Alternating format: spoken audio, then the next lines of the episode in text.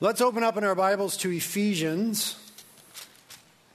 Ephesians chapter 6 now.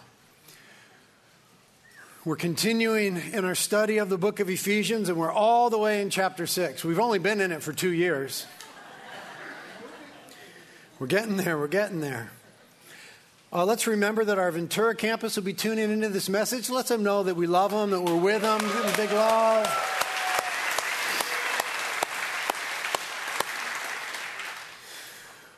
Okay, as we get to chapter 6 now, we're looking at the section that talks about children and parents. Okay, and the title of this message is Parenting is Tough. Can I get in it? There's an Parenting is tough. Whether you're a new parent or an old parent, it is a tough gig. So we hope to receive some help from the Word of God this morning. Let's read the text, chapter 6, verses 1 through 4. We'll pray and get into it. I'm reading from the New Living Translation this morning. All right, cool. I like this. This is good. Verse 1 Children, obey your parents. Amen. Amen. Spoken like a true parent.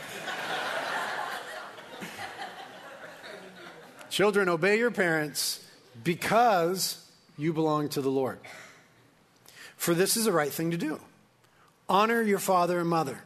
This is the first commandment with a promise. If you honor your father and mother, things will go well for you, and you'll have a long life on earth. Fathers, do not provoke your children. Where's the amens? do not provoke your children to anger by the way you treat them.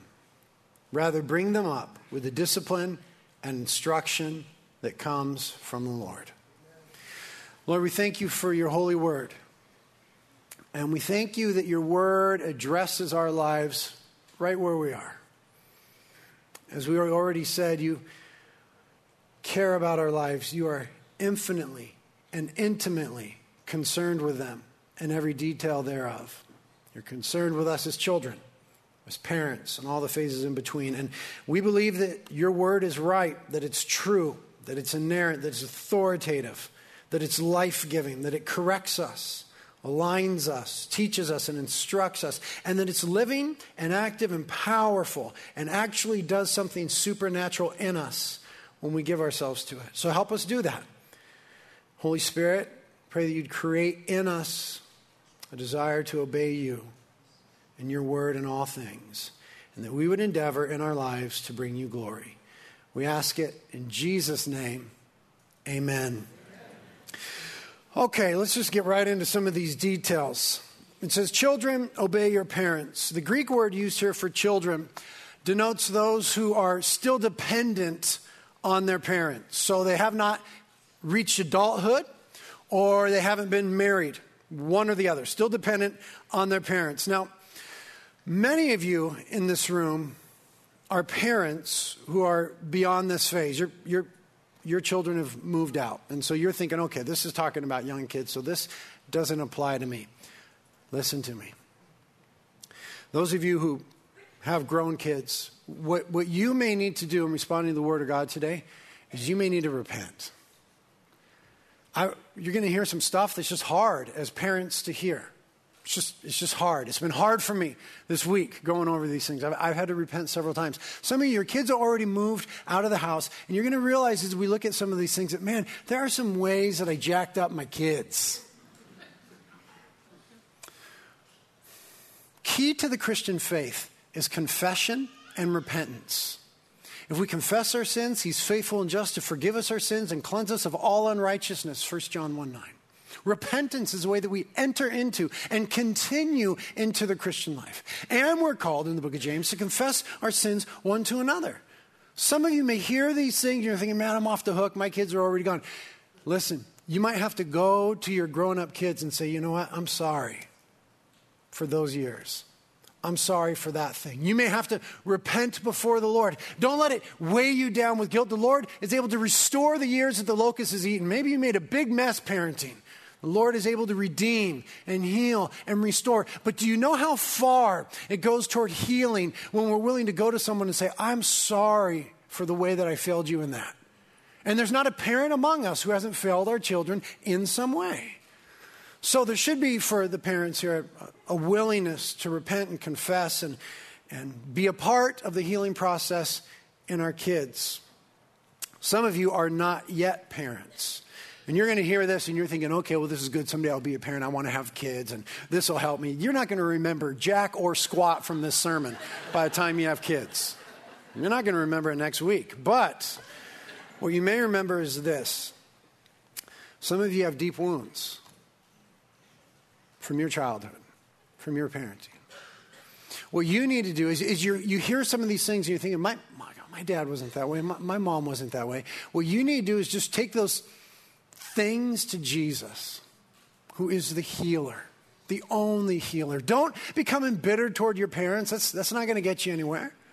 Take those things toward Jesus and realize that God the Father is your perfectly perfect heaven Father who never lets you down. And He's the only one. If your hope is in your mama and your daddy, you're going to be let down.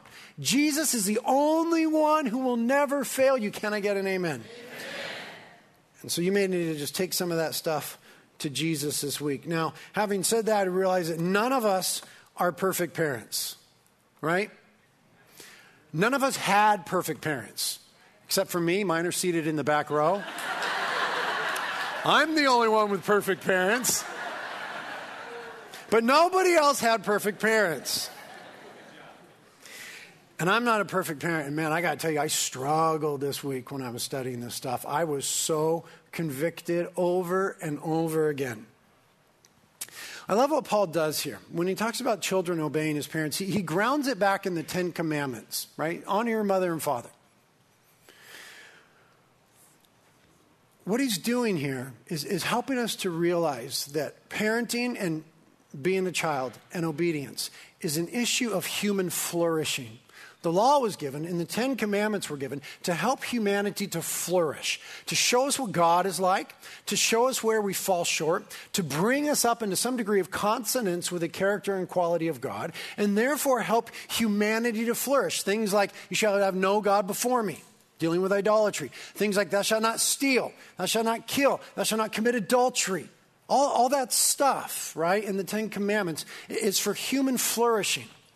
Not only that, but it was given to Israel in order to endeavor to make Israel a faithful community of God that would then be a witness in the world of God. And so it is with the church, right?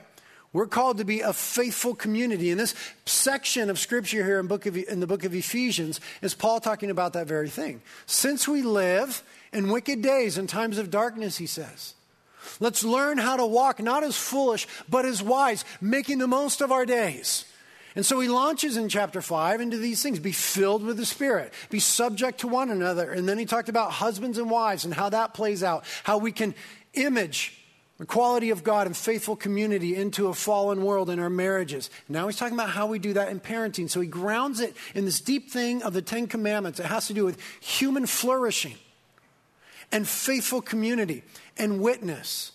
And the idea of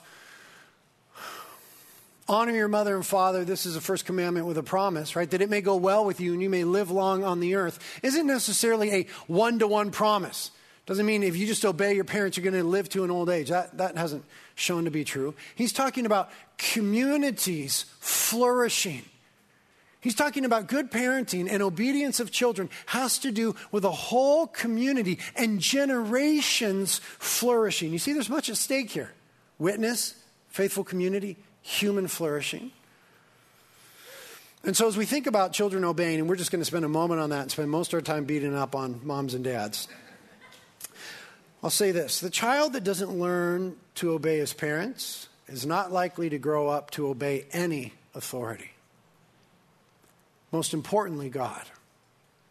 You see, what, what we're doing when we're trying to teach our children obedience, and they have to learn obedience. You understand that? They don't have to learn rebellion, do they? New moms, you know that. Baby doesn't have to learn rebellion, doesn't have to learn to cry, doesn't have to learn to be selfish. We don't have to learn any of those things. We come out selfish little beasts. what we, we have to learn is obedience.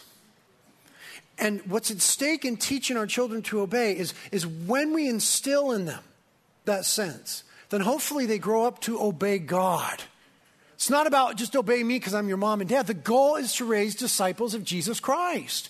We want our babies to grow up as men and women who obey and submit to the authority of Christ. And that starts with obedience in the home. You see, much is at stake.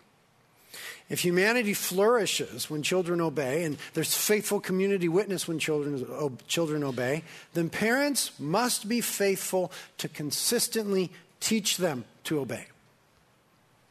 Seems like a no brainer. But here's the deal parenting is hard, and parenting is hard work. Disciplining our children in a consistent, fair, godly manner is tremendously difficult. It's time consuming. It's a full on commitment. Therefore, many parents just don't do it, at least on a consistent basis, because it's hard. It takes real effort, it takes real time. And we're so distracted with so many things as parents. And who suffers in that is the children, right? Then the community, and then witness, and then humanity. Listen to what, what, Warren Wiersbe says to us parents. For the most part, children do not create problems, they reveal them. You get that? So when we look at our kids and we're like, you're such a rotten little disobedient beast, what's going on with you? For the most part, some are just that way, but for the most part, he says, children don't create problems, they reveal them, namely in our parenting. How given we are to that. And we discover that parents who cannot consistently discipline their children seem to also have a hard time consistently disciplining themselves. And when it comes to trying to get our kids to obey, obedience has to be modeled. Kids need to look and say, there's, there's mom and dad, and they know how to obey, whether it's the authorities of the land, but, but most importantly, God. That they look at your life when you're saying, listen, here's why you need to obey. They say, yeah, I know what obedience looks like because I see you obey God. You see, that's where this thing comes from. I'm so convicted even right now. Yesterday, uh, I was taking my son and a buddy of his surfing and we were at my parents' house and we were loading up surfboards and kids.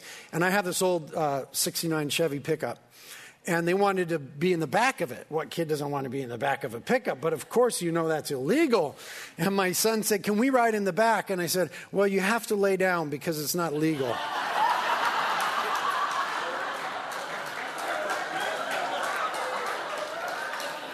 it's not good. It's not funny. It's bad. And my dad was standing there. He was like, Really? You're teaching them to break the law? And thankfully, one of my friends was there, an elder in this church, who said, Oh, we're not legalists. It's fine. Put him in there.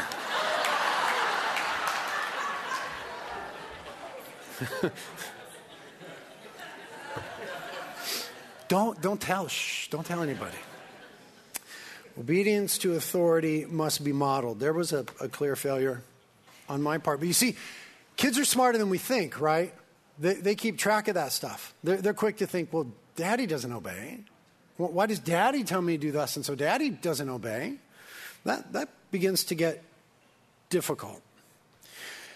And what happens then is that we start to provoke our children to, ang- to anger. There is the, the turn in the text. We're told as parents, do not provoke your children to anger. There's a parallel passage in the book of Colossians. It says it a little differently, Colossians 3:21. Do not exasperate your children, that they may not lose heart. Now, this is tough to handle because usually we are the ones as parents who are exasperated. We are the ones who are provoked to anger. What does it mean to exasperate? It means to irritate intensely, to infuriate. You see, what we want the Bible to say is children, don't exasperate your parents, stop irritating them. But it doesn't say that. It says, parents, do not exasperate your children. That's interesting. Don't provoke them to anger. To provoke is to stimulate or cause a strong emotion or reaction in someone. The idea here is that godly, faithful parenting avoids causing our kids to seethe with resentment and irritation. Now, in my mind are a whole bunch of times in the last few months where I've done that to my son. My son is 12 years old. Okay, you know about a 12 year old? Junior high. Need I say more? Junior high. My son is a good kid, but he's in junior high. Right? When you get to junior high, the brain shuts off, the body takes over, and weird things just craziness. Junior high.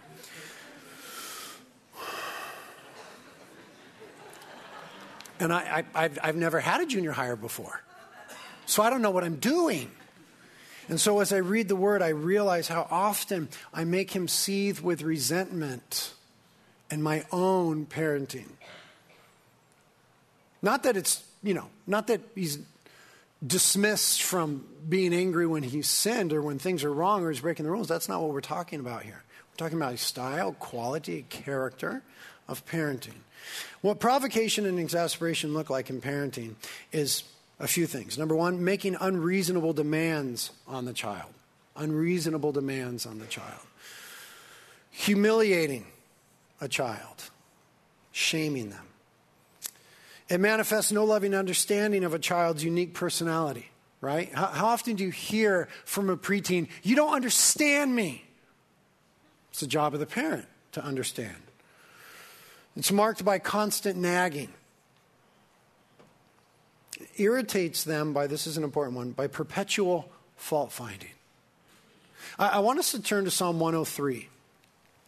And in turning to Psalm 103, I, I want us to see this beautiful explanation of God's love for us as our Heavenly Father. And I want that to begin to form our thoughts about right parenting. God is our Father as our ultimate parent. And the way that he deals with us, what we can't do is divorce our parenting from what we see in the model of God the Father. That is the model. So here's a great explanation of it in Psalm 103, verses 8 through 14. Listen what it says about our Heavenly Father. Psalm 103, verse 8. The Lord is compassionate and merciful, slow to get angry and filled with unfailing love. He will not constantly accuse us, nor remain angry forever. He does not punish us for all our sins. He does not deal harshly with us as we deserve. For his unfailing love toward those who fear him is as great as the height of the heavens above the earth. He has removed our sins, is talking about through faith in Christ, as far from us as the east is from the west. The Lord is like a father to his children, tender and compassionate to those who fear him. For he knows how weak we are. He remembers that we are only dust. See the way that we're fathered by God when we come into the family of faith, when we're brought into, adopted into his family by putting our faith in Jesus Christ. Just that expression of compassion and mercy not accusing us unceasingly. He, he sees our hearts, He knows the beginning from the end, He sees everything about our lives. But there's this overwhelming kindness and compassion directed toward us by the Father. It doesn't mean that He doesn't point out right and wrong, He clearly does. There's tremendous truth, but there's tremendous grace in the way that we are fathered by God. And what this does is make us happy. Right? The opposite of make us angry. The way that God deals with us brings joy in the Holy Spirit to our hearts. Because we know what utter failures we are. We know what rebels we are. We know how far we fall short. And yet, every time we come to the Father through Christ, there's mercy, compassion. His mercies are new every morning. He's slow to anger with us. What does that do to the sinner? Makes us happy, it gives us joy. In the same way, the Word of God is telling us parents, do not provoke your children to anger. Why? As it said in the Colossians text, that they may not lose heart. Or as it says in the King James Version, that they might not be discouraged. What do we do as a Christian when we haven't been behaving before the Lord in the way that we want. We, we, we, go to Jesus, right? And we ask for forgiveness, fresh forgiveness and grace and mercy from Him. What does that do? Again, it encourages us. But when we fail to realize the gospel in our own lives, we get discouraged, right? We get weighed down with the weight of our sins. We begin to feel guilty. We shame. All those things that are dealt with at the cross of Jesus Christ that we might experience the love of the Father. We're encouraged by his mercy and compassion and his truth in the same way. Don't exasperate your children lest they be discouraged. You know what it feels like to be discouraged when you don't measure up. The gospel is what deals with that for us. Or as it says in the New Living Translation in the Colossians text, they will become discouraged and quit trying. What a sad image of a kid who says, I'm, Dad, I'm never going to live up to what you have in mind. I'm never going to be good enough for you. Discouraged and quit trying, causing someone to lose confidence or enthusiasm. Here's how this plays out in the seasons of life. When our children are young, it sometimes seems as if they can do no wrong. Have you ever had that experience when you're maybe having dinner with another family and they've got a young child and the thing is a monster? And they're looking, going, Oh, isn't she cute? She's the sweetest little thing. You're such a little sweetheart. You're like, No, that's a little beast.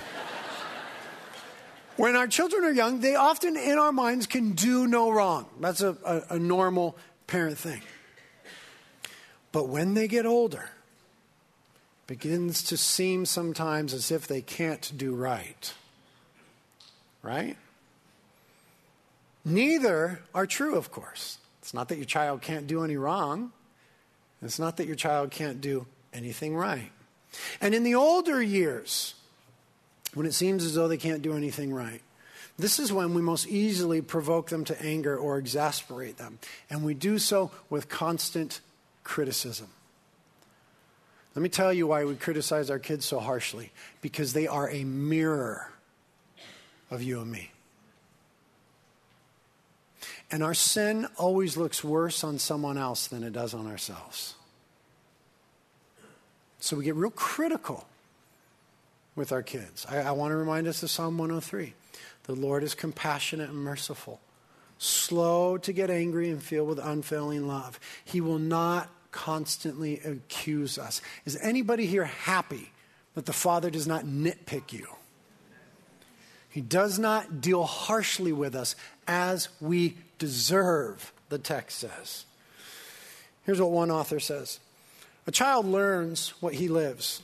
If he or she lives with constant criticism, then he does not learn responsibility. Rather, he learns to condemn himself and to find fault with others. He learns to doubt his own judgment, to disparage his own ability, and to distrust the intentions of others. And above all else, he learns to live with the continual expectation of impending doom. Now, what that is, is a picture of humanity under the weight of the law, right? Sense of impending doom. When, the gospel is good news. For us to hear it as good news, we have to be aware of the bad news. The bad news is that God has a standard, and we've all radically violated it. And that standard is God's law. And all of us has fallen short of the glory of God. All of us are condemned under the law. And sometimes we feel the weight of that through guilt and shame and condemnation. That's a picture of humanity under the law apart from the gospel. But then the gospel comes and frees us from the penalty of the law. It frees us from the weight of the law, from the guilt of the law, from the shame that comes with having violated it before God, because Christ took our punishment on the place, on the cross, that we might have new life through the forgiveness of sins. That's the gospel. And what we have to do is let the gospel form our parenting. You understand that? Let the gospel form our parenting. And what the gospel doesn't do is constantly nitpick our failures. In fact, in some unbelievable way, he removes them as far as the east is from the west, buries them in the deepest sea. The certificate of debt, which was hostile, which had our deeds of sins on it, he nailed to the cross and took it out of the way, the book of Colossians says.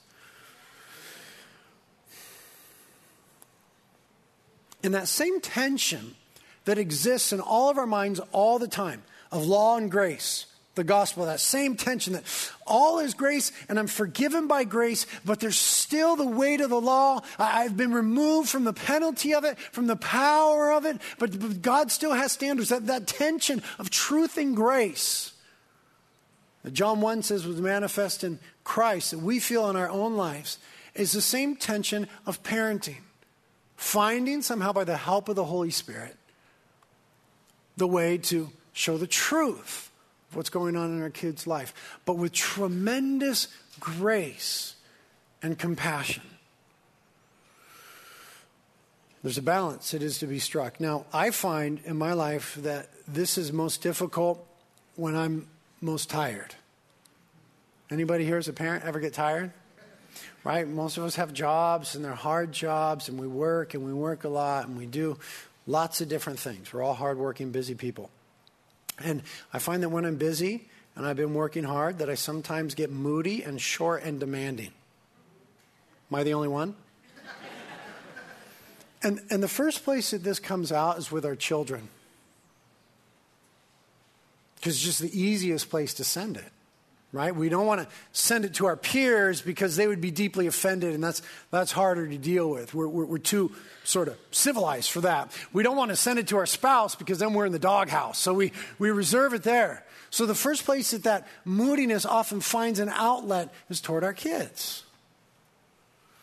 And what the scripture is saying is we need to be careful with our kids not to provoke them to anger or exasperate them when we ourselves are in a place of angry exasperation. Those are the times where we need to recognize the help of the power of the person of the Holy Spirit. And when we're on the way home from work and we know the kids are going to be there and they need attention, that we're able to pray a prayer Lord, thank you that you're merciful and compassionate with me. And thank you for the person of the Holy Spirit, that you would fill me with your Holy Spirit, that when I walk through the door of my home, I can have mercy and compassion on my kids. I can be more like you, Father, as you are to me with my kids. That's an impossibility without the power of the Holy Spirit. That's why this whole section of Scripture comes on the heels of Paul saying, Be continually being filled with the Holy Spirit. What is it going to look like? How he explained marriage in the previous chapter. Now he's talking about how it's going to look like between parents and kids. Here's what happens sometimes in our moodiness and tiredness is that we swing from extreme permissiveness. Sometimes we're just too tired to enforce the rules or explain the rules, to extreme legalism. Right? Sometimes we're just too tired to really deal with the intricacies of what's going on with our kids. And so, according to our moods, sometimes we swing like, yeah, yeah, whatever, fine, just do that. To when they come and they ask us, and instead of careful consideration, it's just no.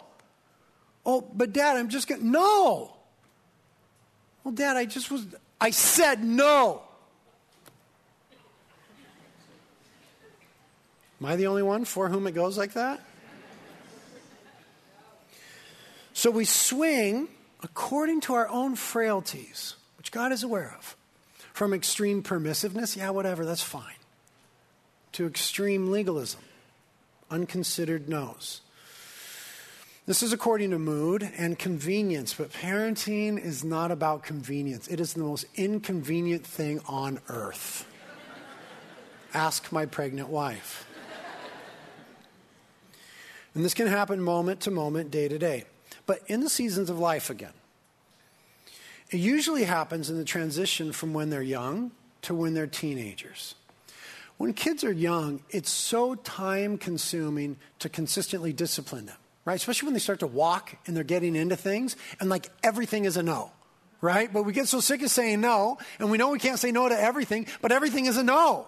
They're like running around, they're like, ooh, glass, psh, ooh, popsicle, psh, ooh, toilet, ooh, cat, put in, man, just, right? When they first get to that age. So time consuming. And, and, and in those times, the consequences seem minor. Oh, they, they ate too many popsicles no big. Ah, they just broke a vase. Ah, they just flushed the cat down the toilet. Which is fine. fine. It takes so much energy to consistently discipline. And the consequences seem so minor at that time that listen to me very carefully now. In those early years, we often let much slide. Here's when that becomes a problem is when they start to mature and they have not learned obedience, which is always learned. And all of a sudden, when they get to junior high and high school, there's nothing small about the consequences. And what we do then is we swing back the other way toward being overbearing. You see the mess that we made? When they were young, we were too tired to deal with the hard work of teaching them obedience. And now that we're seeing the consequences of that, we come down super hard. It exasperates.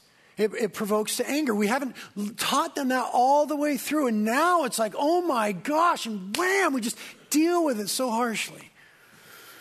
We tend to overcorrect.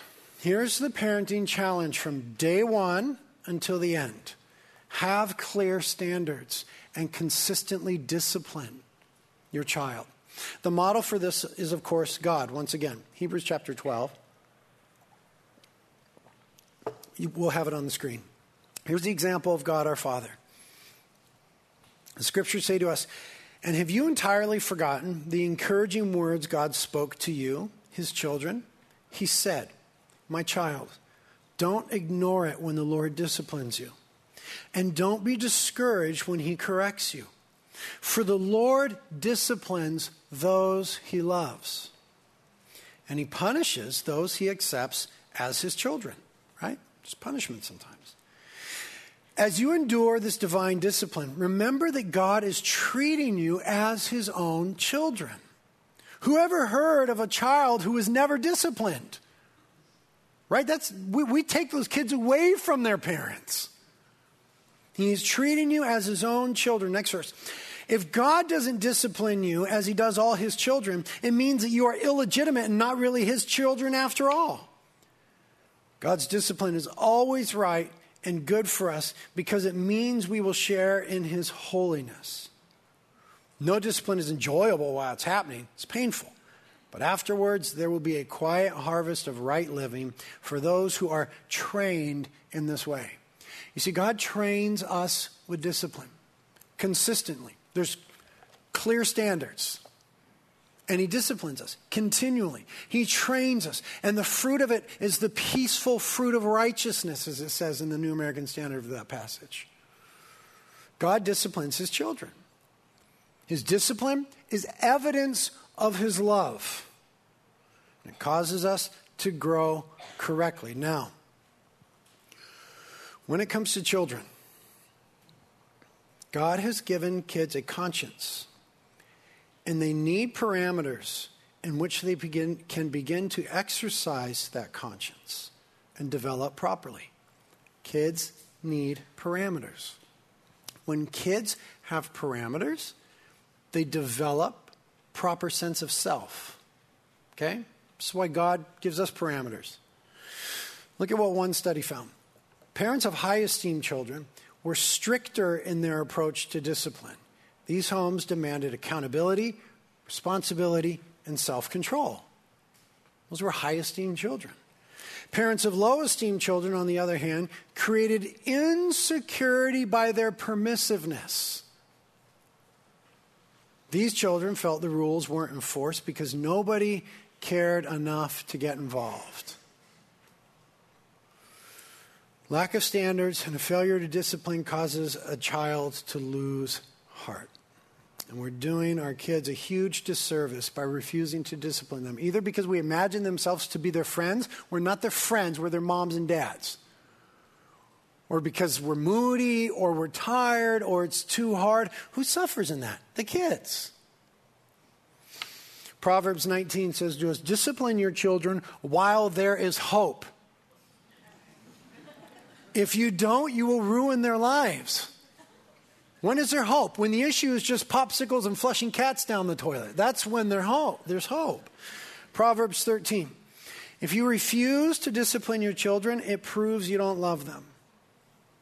You see, the, pause right there. The issue is often that I love myself more than I love my son. I want to do what I'm doing in that moment.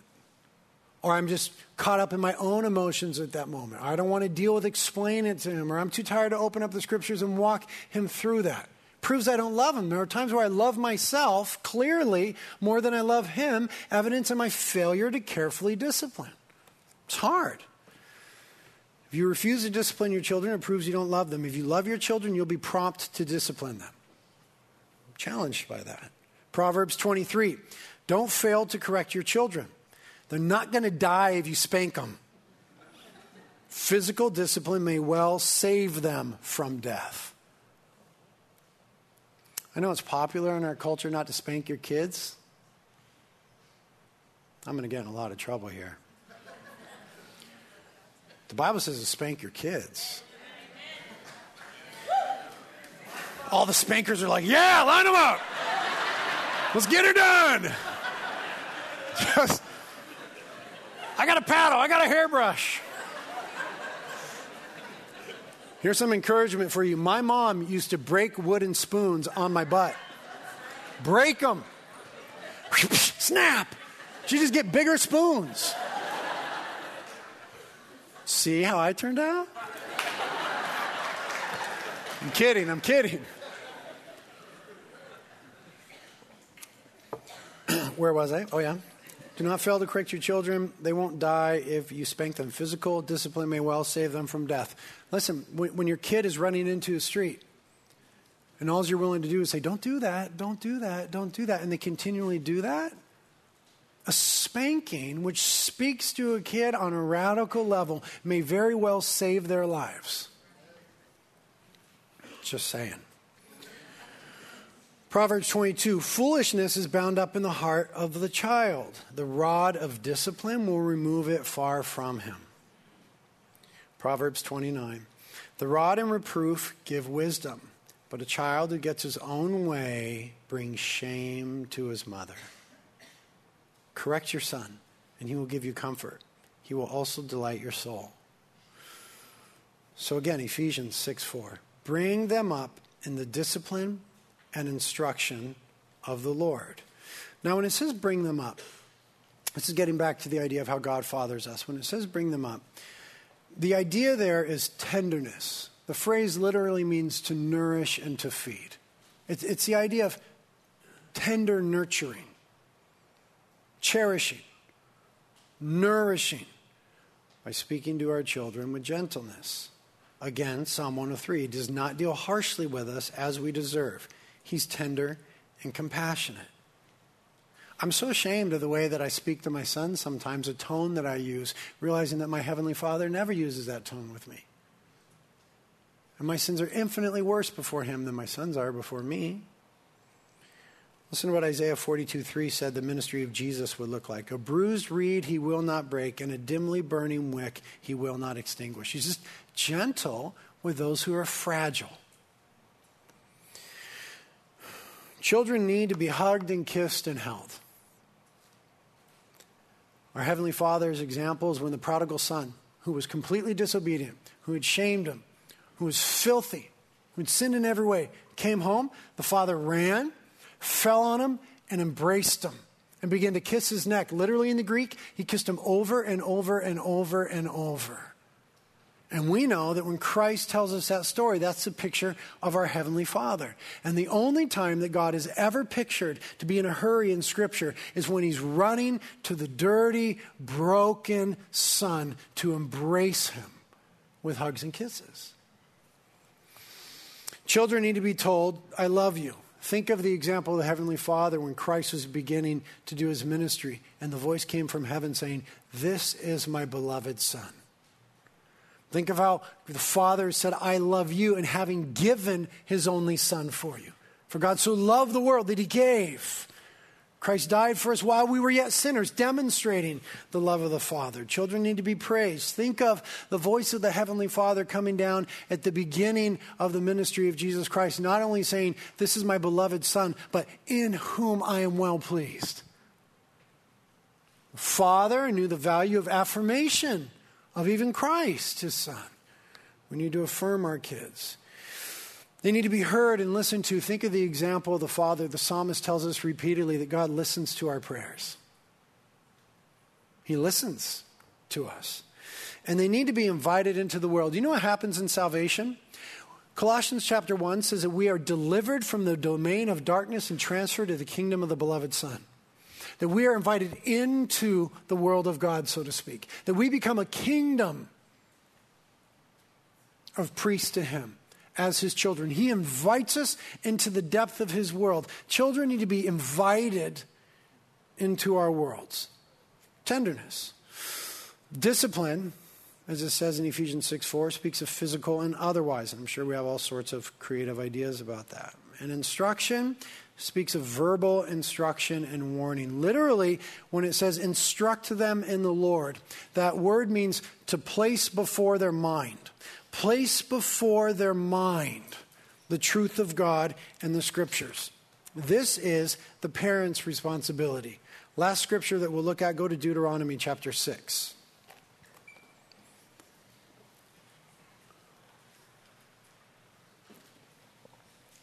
Instructing them in the Lord.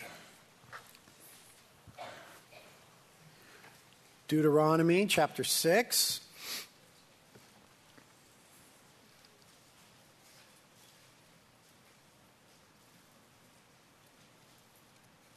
Moses speaking to the children of Israel here says in verse 1 These are the commands, decrees, and regulations of the Lord your God commanded me to teach you. That the Lord your God commanded me to teach you. You must obey them in the land you're about to enter and occupy. And you and your children and grandchildren must fear the Lord your God as long as you live. If you obey all his decrees and commands, you will enjoy a long life. There's that promise of human flourishing and community fruitfulness. Verse 3 Listen closely, Israel, and be careful to obey. Then all will go well with you, and you will have many children in the land flowing with milk and honey, just as the Lord, the God of your ancestors, promised you. Okay, he's talking about them flourishing in their life with God. Verse 4 Listen, O Israel, the Lord our God, the Lord is one. And you must love the Lord your God with all your heart and with all your soul and with all your strength and you must commit yourselves wholeheartedly to these commands that I am giving you today. Here's what commitment looks like. Verse 7 repeat them again and again to your children. Talk about them when you're at home and when you're on the road, when you're going to bed and when you're getting up. There is the call and the mandate on parents. Instruct your children in the Lord. Father, Mother, are you teaching your children about the truth of God, about Scripture, about the gospel, right and wrong, the identity and the work of Christ? Listen, when you bring them to Sunday school, what that is is partnering with you as parents. A primary responsibility for your children knowing about the Lord is upon us. It happens in the home, right? He says, speak about these things. Tell your kids about them over and over when you're at home when you're on the road, when you go to bed, and when you wake up. The primary goal of parenting is to teach our children to be followers of Jesus Christ. It's the primary goal. And in light of the details that are inherent in the text, that has to begin when the child is young. The Jesuits used to say that if they could have the commanding influence in the life of a child until that child was seven years old, the child was theirs.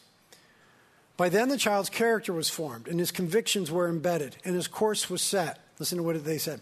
No amount of contrary teaching would greatly alter the basic bent of that child. See, it's, it's not for later, it's for now. Now, of course, Jesus could change everything, and someone could be the most horrific child, and they're saved by Jesus Christ, and everything changes. But generally speaking, we are to begin to teach our children the truth of the Word of God young. Let me just recommend a resource um, the Jesus Storybook Bible. You guys heard of this? Anybody heard of this? Raise your hands if you've heard of the Jesus Storybook Bible. Oh, that's wonderful. Good job. Okay, get it. I was going to give this big sell for it, but you guys are already hip to that gig. Bring them up in the discipline and instruction of the Lord. Last thing I'll say is this that requires that we're present in their lives. To not be present in their lives is to provoke them to anger and exasperate them. Let me just read this. It's been estimated that fathers spend an average of 37 seconds a day with their infant sons and one hour a day with their adolescents.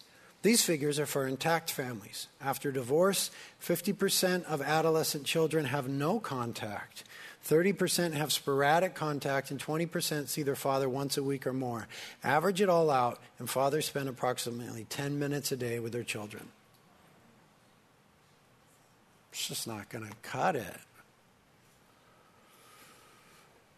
Here's our model Scripture teaches that God is infinitely and intimately concerned with our lives, that He's not removed, He's not distant. Scripture teaches that He's near and that He's infinitely and intimately concerned with all the details of our lives as our Heavenly Father. He is then the example for us as mothers and fathers. Listen to what the psalmist said in Psalm 139 18. How precious are your thoughts toward me, O God. They cannot be numbered. I can't even count them. They outnumber the grains of sand. And when I awake, you are still with me.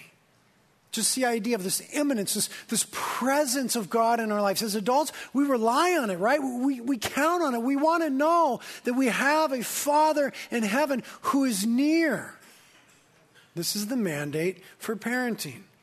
Jesus said, Your father's so near, he's so aware, he's so loving, and he's so concerned that he knows when a sparrow falls from its nest. And you're way more important than many sparrows.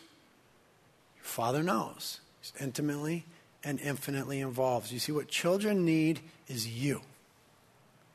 They need you. They don't need more stuff. They need us. And sometimes that will mean taking an interest, and this is what I'm teaching myself, in things that they're interested in that we're not interested in. See, it would never even occur to us when there's things that we love and we're excited about and we're having fun with that God doesn't like those things, right? Unless they're sin, of course, God hates them, duh, but come on, come with me now. It would never even occur to us, like, if I'm out surfing, I would never think, oh, God doesn't like surfing. Like I, I, I would just, I just assume, okay, I just assume that my heavenly Father, in some way, cares about the things that I care about. That's a thought that's formed by Scripture. I'm so challenged as my son is 12 to begin to be more present and take an interest in what a 12 year old boy is interested in. Sometimes those interests intersect, right? Sometimes what dad and him are into, we're right here. Sometimes even the way that dad and a junior higher think, we're just like right there. We're just connecting.